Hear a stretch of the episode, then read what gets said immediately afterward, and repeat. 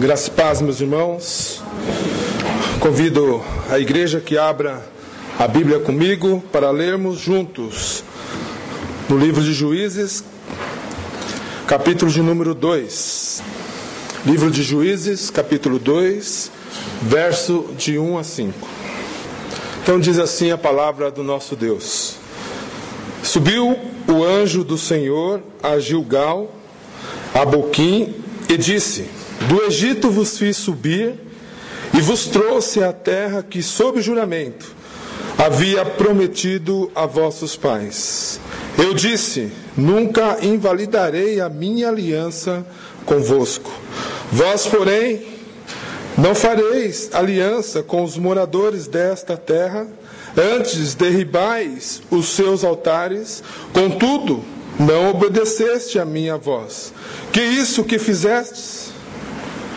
Pelo que também eu disse: Não os expulsarei de diante de vós, antes vos serão por adversários, e os seus deuses vos serão laços.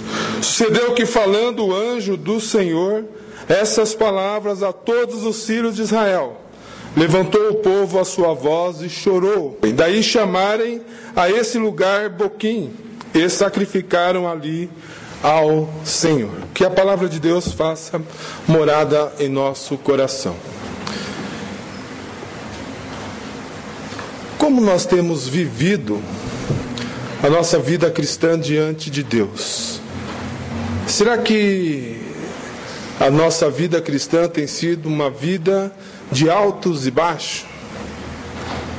Será que nós temos vivido e tendo uma vida com, inconstante na presença de Deus?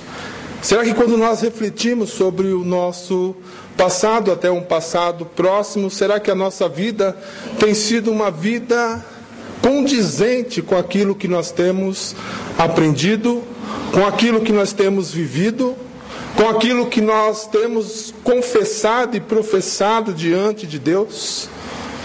Por que eu estou dizendo isso? Porque o livro de Juízes vai mostrar uma inconstância na vida do povo de Deus. Aquele mesmo povo que havia saído do Egito, na qual com mão forte e poderosa Deus os livrou e levou durante 40 anos a uma terra, a terra prometida, aquela terra que o próprio Deus havia prometido aos seus pais lá atrás, que faria daquele povo uma grande nação. Mas quando este povo entrou na terra prometida, e nesses primeiros, mais ou menos uns 350 anos, eles tiveram uma vida inconstante, inconstante na presença de Deus, porque se esqueceram da palavra de Deus. Se esqueceram de quem era o Deus a quem eles serviam. Então a sua vida cristã era uma vida inconstante. Por isso, as perguntas no início da nossa meditação: Como temos vivido diante do nosso Deus? E é bom salientar também que este livro mostra um coração, um povo que tinha um coração desviado da palavra de Deus, um coração que dia após dia gostava e queria fazer aquilo que era mal diante de Deus. Se nós olharmos o último verso deste livro, lá vai estar escrito isso.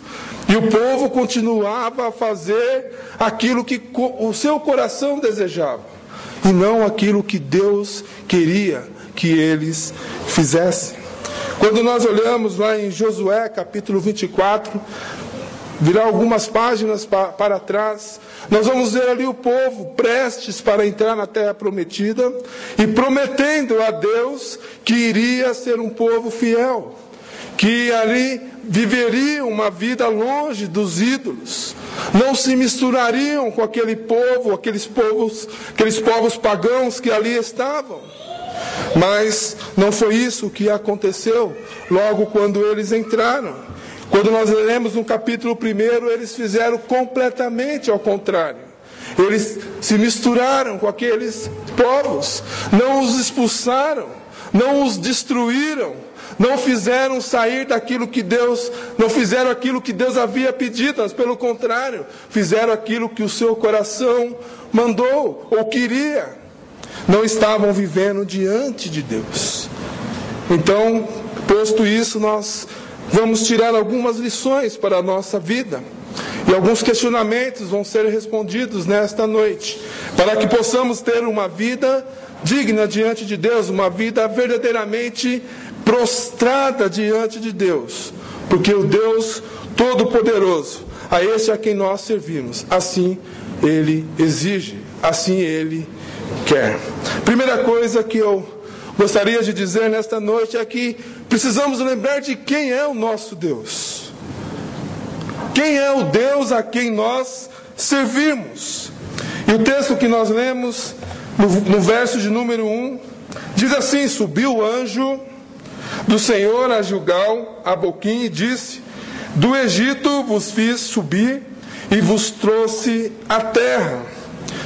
A primeira expressão que eu queria chamar a atenção dos irmãos é esta: Fiz subir e vos trouxe a esta terra. Não foi uma decisão simplesmente do, daqueles homens que quiseram sair do Egito e justamente ir para a terra prometida.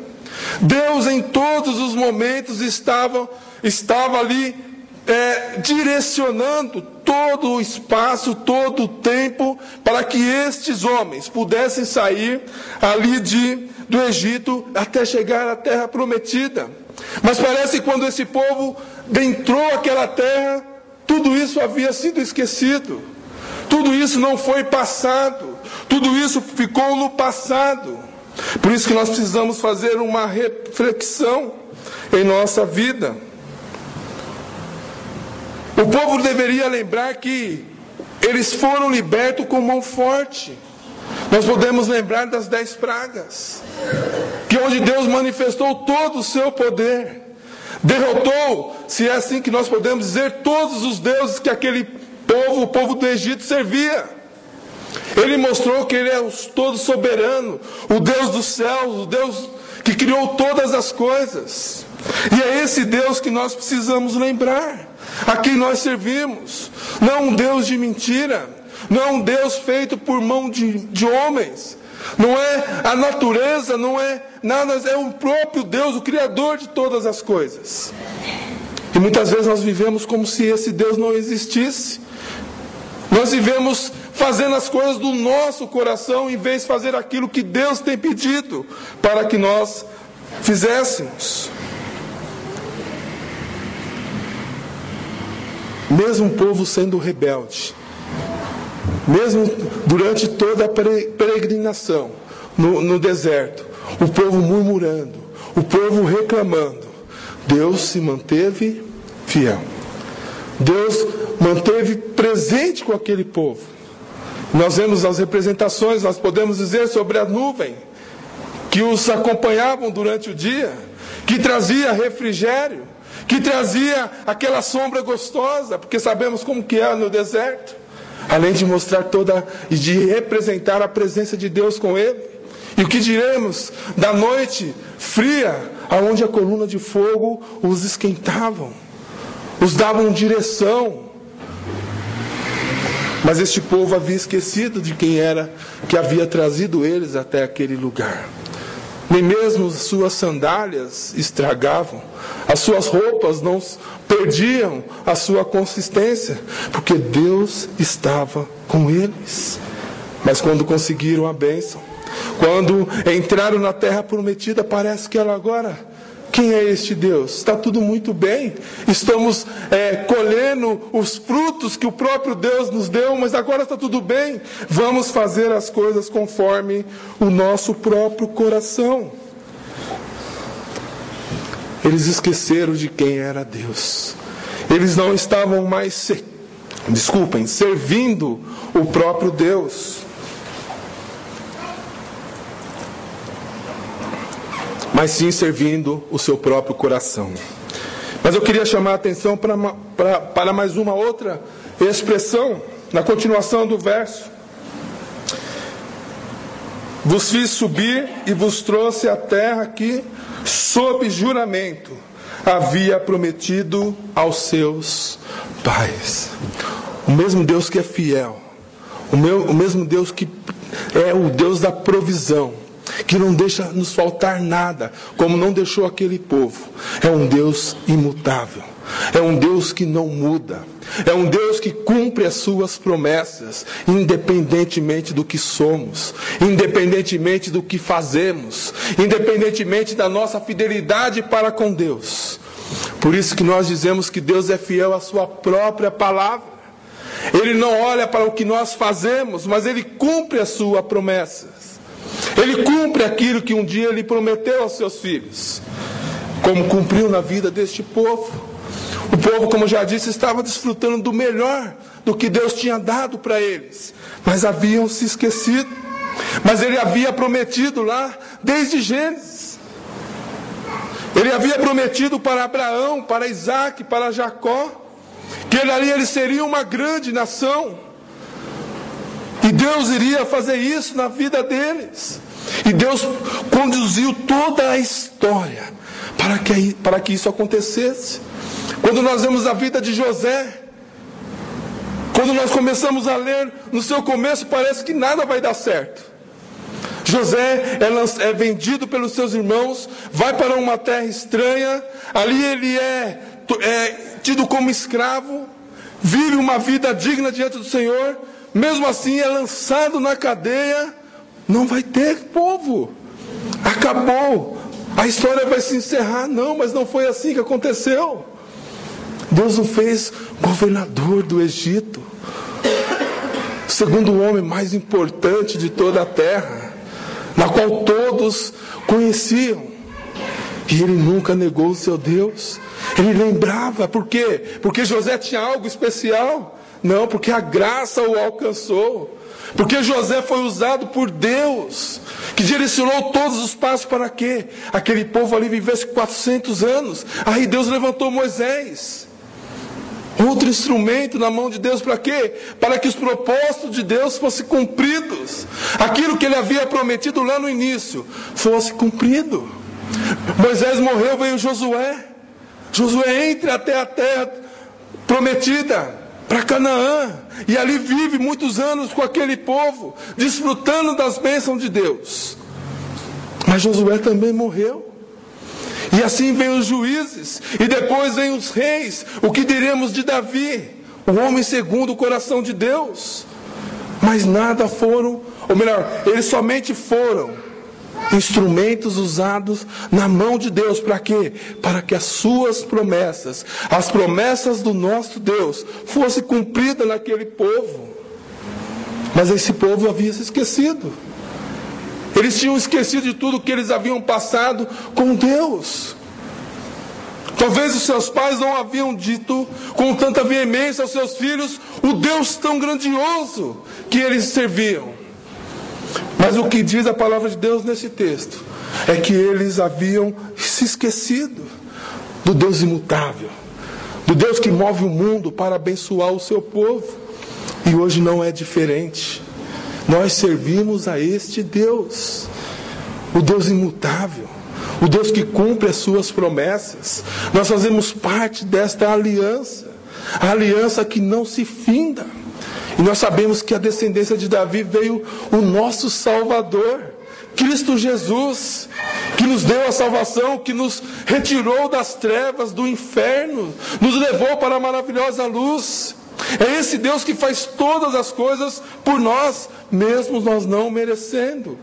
Mesmo nós vivendo uma vida indigna diante de Deus, longe dos seus caminhos, fazendo a vontade do nosso coração. Mas o nosso Deus é imutável. Ele prometeu e ele vai cumprir na nossa vida aquilo que ele tem prometido na sua palavra. É isso que nós precisamos entender.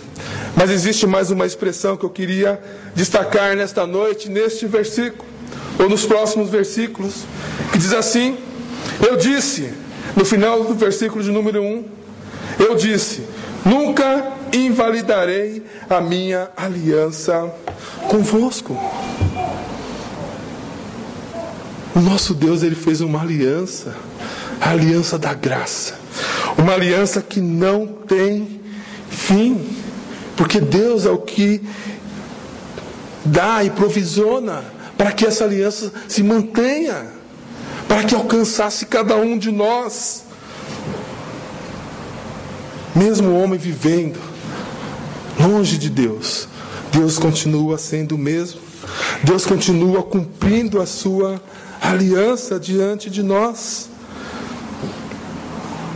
Olha que diz Êxodo, capítulo 19, verso de número 5.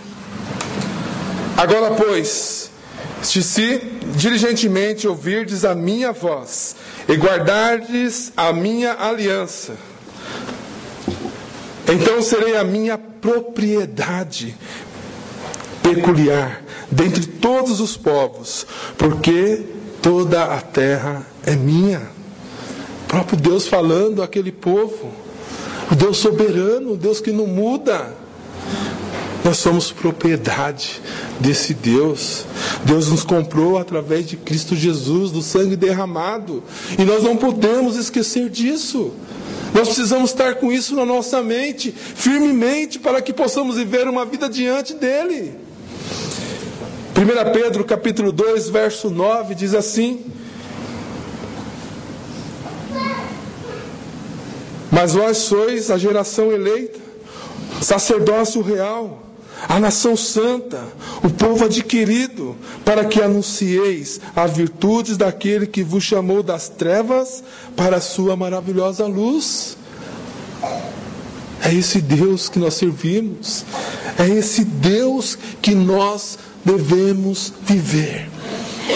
Por que estou dizendo isso? Porque olha o que diz no verso de número 2: Vós, porém, não fareis aliança com os outros moradores desta terra, antes derribai os, os seus altares, contudo, não obedecestes a minha voz. Como que nós conseguimos fazer isso? conhecendo o Deus que nós temos, o Deus Todo-Poderoso, soberano, o fiel, o imutável, e ainda assim não conseguimos ouvir a Sua voz, não conseguimos obedecer a Sua voz. Nós precisamos servir a esse Deus a quem nós conhecemos, a esse Deus a quem nós professamos. Não podemos ter uma vida é, contrária do que a palavra dele nos pede, porque isso é incoerência, isso é contrário à vontade de Deus. Na verdade, nós vamos trazer sobre nós as maldições, porque nosso Deus é fiel, sim, nosso Deus é amoroso, sim, ele é imutável, mas ele é justo. E nosso Deus é santo. Ele não se mistura com outros deuses. Ele não quer aliança com outros deuses. E quando nós vemos lá em Josué, Josué dá ordem, olha assim, olha, eu e minha casa serviremos ao Senhor.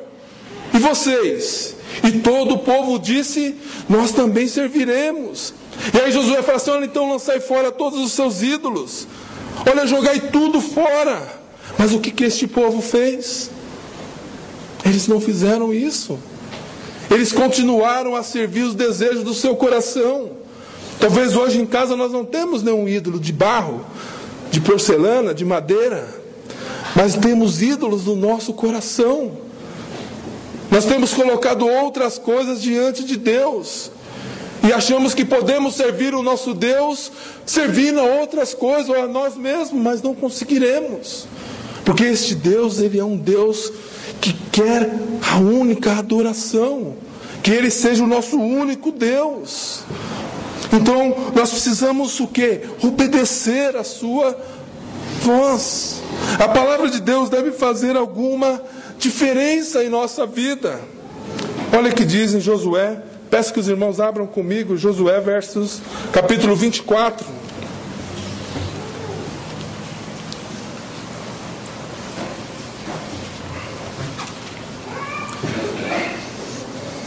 Verso 14.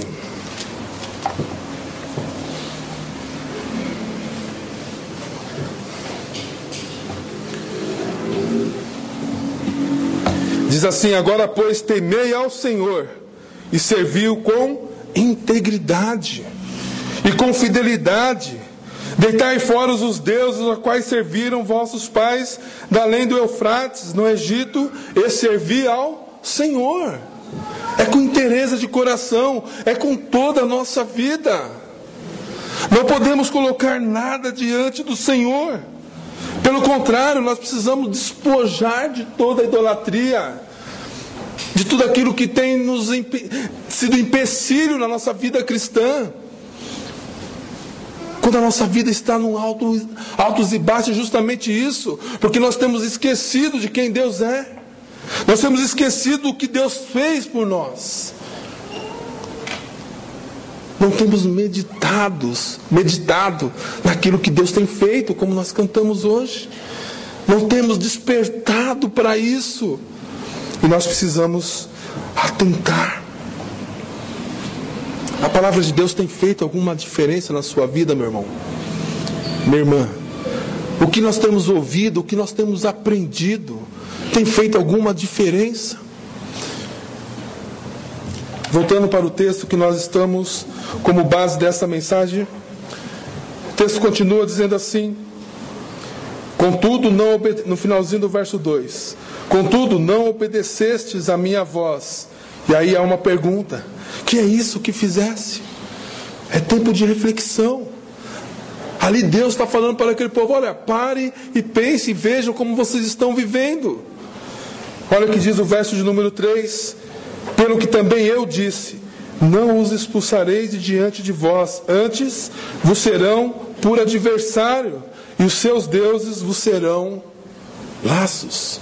Em outras palavras, tudo aquilo que nós semeamos, nós também vamos colher. Se nós vivermos uma vida misturada, uma vida é, é, querendo associar os ídolos do nosso coração com aquilo que é sagrado, nós vamos começar a quê? A ser engolidos por eles. Nós vamos estar nos prendendo mais a eles e nos afastando de Deus. E não é isso que nós queremos. Por isso despojai todo o ídolo da sua vida, meu irmão. Versos número 4. Sucedeu que Falando o anjo do Senhor essas palavras, todos os filhos de Israel, é, a todos os filhos de Israel, levantou o povo a sua voz e chorou. A palavra de Deus deve fazer alguma coisa na nossa vida. Ela deve nos incomodar. Ela deve fazer diferença. Mas muitas vezes nós estamos o que? Alienados. Nós esquecemos de quem nós somos e de quem é Deus na nossa vida.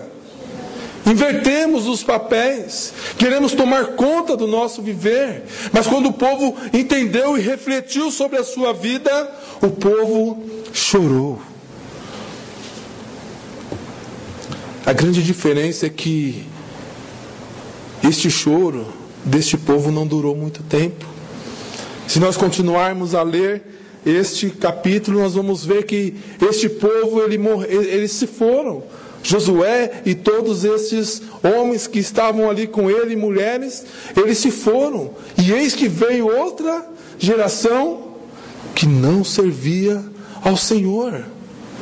Até que ponto não tem sido simplesmente uma emoção? Até que ponto nós ouvimos as palavras que estamos ouvindo agora e elas nos causam impacto? Muitas vezes nós choramos porque nós reconhecemos que não estamos vivendo uma vida diante de Deus. Mas até quando? Até quando isso faz efeito em nosso viver? Será que a nossa próxima geração tem visto em nós o Deus em que nós servimos? Será que nós temos viver, vivido de, é, de acordo com a vontade de Deus, que os nossos filhos possam perceber quem é o Deus a quem nós servimos? Quando nós lemos aqui esses primeiros capítulos, parece que isso não acontecia. Porque, se os irmãos bem lembrarem, essa geração que entrou na terra prometida não foi aquela que saiu, porque todos morreram, ou quase todos. Josué e Caleb ali ficaram, mas todos os outros morreram. E entrou outra geração. E parece que é um ciclo. Essa geração também passou e veio outra geração que não servia ao Senhor. E essa geração aqui que se arrependeu também se foi. E assim o livro de Juízes vai mostrando que as coisas vão sempre voltando para o quê? Para o distanciamento de Deus. Como nós temos vivido diante do nosso Deus. Como nós temos instruído os nossos filhos. Como que nosso lar tem vivido diante de Deus. Será que as nossas gerações elas vão permanecer firmes como nós estamos? Será que os nossos filhos, os nossos netos, eles vão continuar a servir o nosso Deus? Muitos estudiosos dizem que esse choro foi um choro superficial. Talvez pelo que, pelo que ele, eles poderiam sofrer, pela justiça de Deus caindo sobre ele, eles, sobre a ira de Deus sobre eles. Mas o que importa é que nós precisamos entender que hoje é o tempo de nós termos o que? Se estivermos vivendo uma vida longe de Deus, mostrar o verdadeiro arrependimento e começar a servir esse Deus de todo o nosso coração, com integridade. Certo que as promessas de Deus sempre vão se cumprir em nossas vidas. Aquilo que Ele prometeu não falhará, mas acontecerá. E se nós olharmos para o nosso passado, nós vamos ver o quanto Deus tem nos abençoado, nos abençoou, o quanto Deus tem nos livrado, o quanto Deus tem nos servido com a sua graça e o que nós temos feito.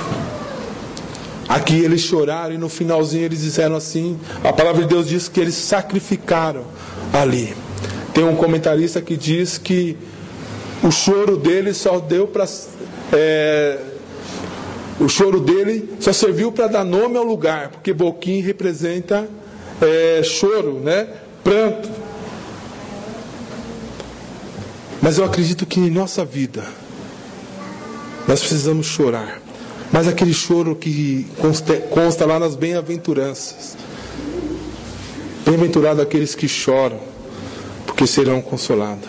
Aqueles que vivem longe do pecado aqueles que vivem uma vida santa diante de Deus, olhando para Cristo Jesus e tendo uma vida santa diante dele. Meus amados irmãos, diante disso nós queremos nos desafiar, eu incluo nisso, a viver uma vida sabendo quem é Deus. É o Deus Todo-Poderoso, o Deus que criou os céus e a terra, o Deus que, mesmo quando o homem pecou, derramou a sua graça a graça que nos alcançou, a graça que nos fez povo seu, sacerdócio santo, nação escolhida. Somos nós. Essa graça é compartilhada a cada um de nós. Mas como nós temos vivido? Como nós temos dedicado a nossa vida ao Senhor? Como nós temos consagrado o nosso viver ao nosso Deus? Quais são, quais são os ídolos do nosso coração? O que temos colocado na frente de Deus?